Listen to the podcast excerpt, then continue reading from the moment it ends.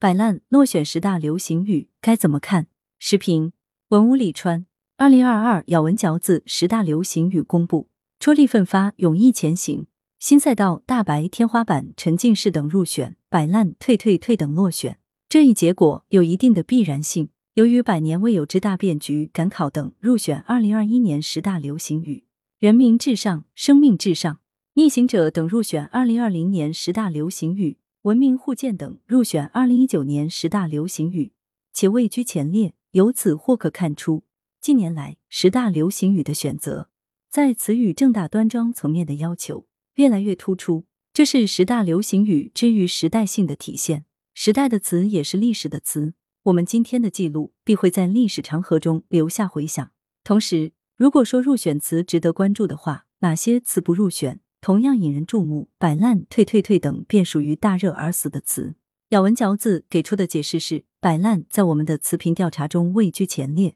最终落选是因为它的消极含义，退退退其字面容易产生消极的联想。也就是说，将这类词挡在十大流行语的门外，不为流行度，而为词汇的色彩度，这种淘汰方式可能容易引发争议。本来流行语的内涵以流行度为要，一个热度非凡的词当然有资格放入眼帘。生活中贬义词也是多如牛毛，不能说有了贬义就不受待见。实际上，摆烂这类词也可以用来批评一种现象，使消极词负面正用。何况同样一类词有时也不因消极性而落选，典型的例子要算当年我太难了的入选。问题在于，作为一家刊物所主导的活动，选择什么词不选什么词，全凭一套设计好的规则形式，只要保持不变的标准遴选，自然可以保证活动的广泛性、公平性。而在广阔的现实生活层面，相关词汇并不会因为没有入选便自降热度，成为寻常之词。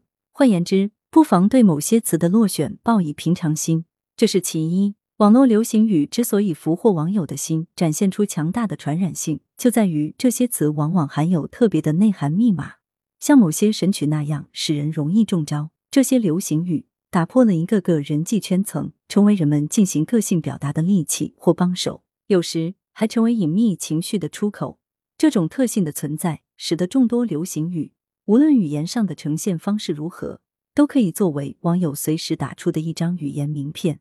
并因此烘托起一份共情。这些词无论你选还是不选，它们都在那里。这也提醒选词者尽力关切一众流行语的社会心理、群众基础，给予包容的扫描仍很有必要。其二，近年来十大流行语每年都会公布，总的说来，流行语的创新性或创造性有所减弱，是不少网友的直观感受。譬如建议专家不要建议马了等流行语便新意不足，类似栓 Q、芭比 Q 的杂糅式词语则更显示出创造力的匮乏。一般而言，流行语常源自网友的即兴发挥，或者一个原本平平无奇的词，经由特定情境下的解构而异曲突生，譬如天花板。很多时候，这类词的诞生可遇不可求，但本质上，任何新词都是人类语言创造活动的结果。我们在打造、品完一个新词的时候，还是可以多注入一份创造力，使得一个流行语更有曲径通幽的意境。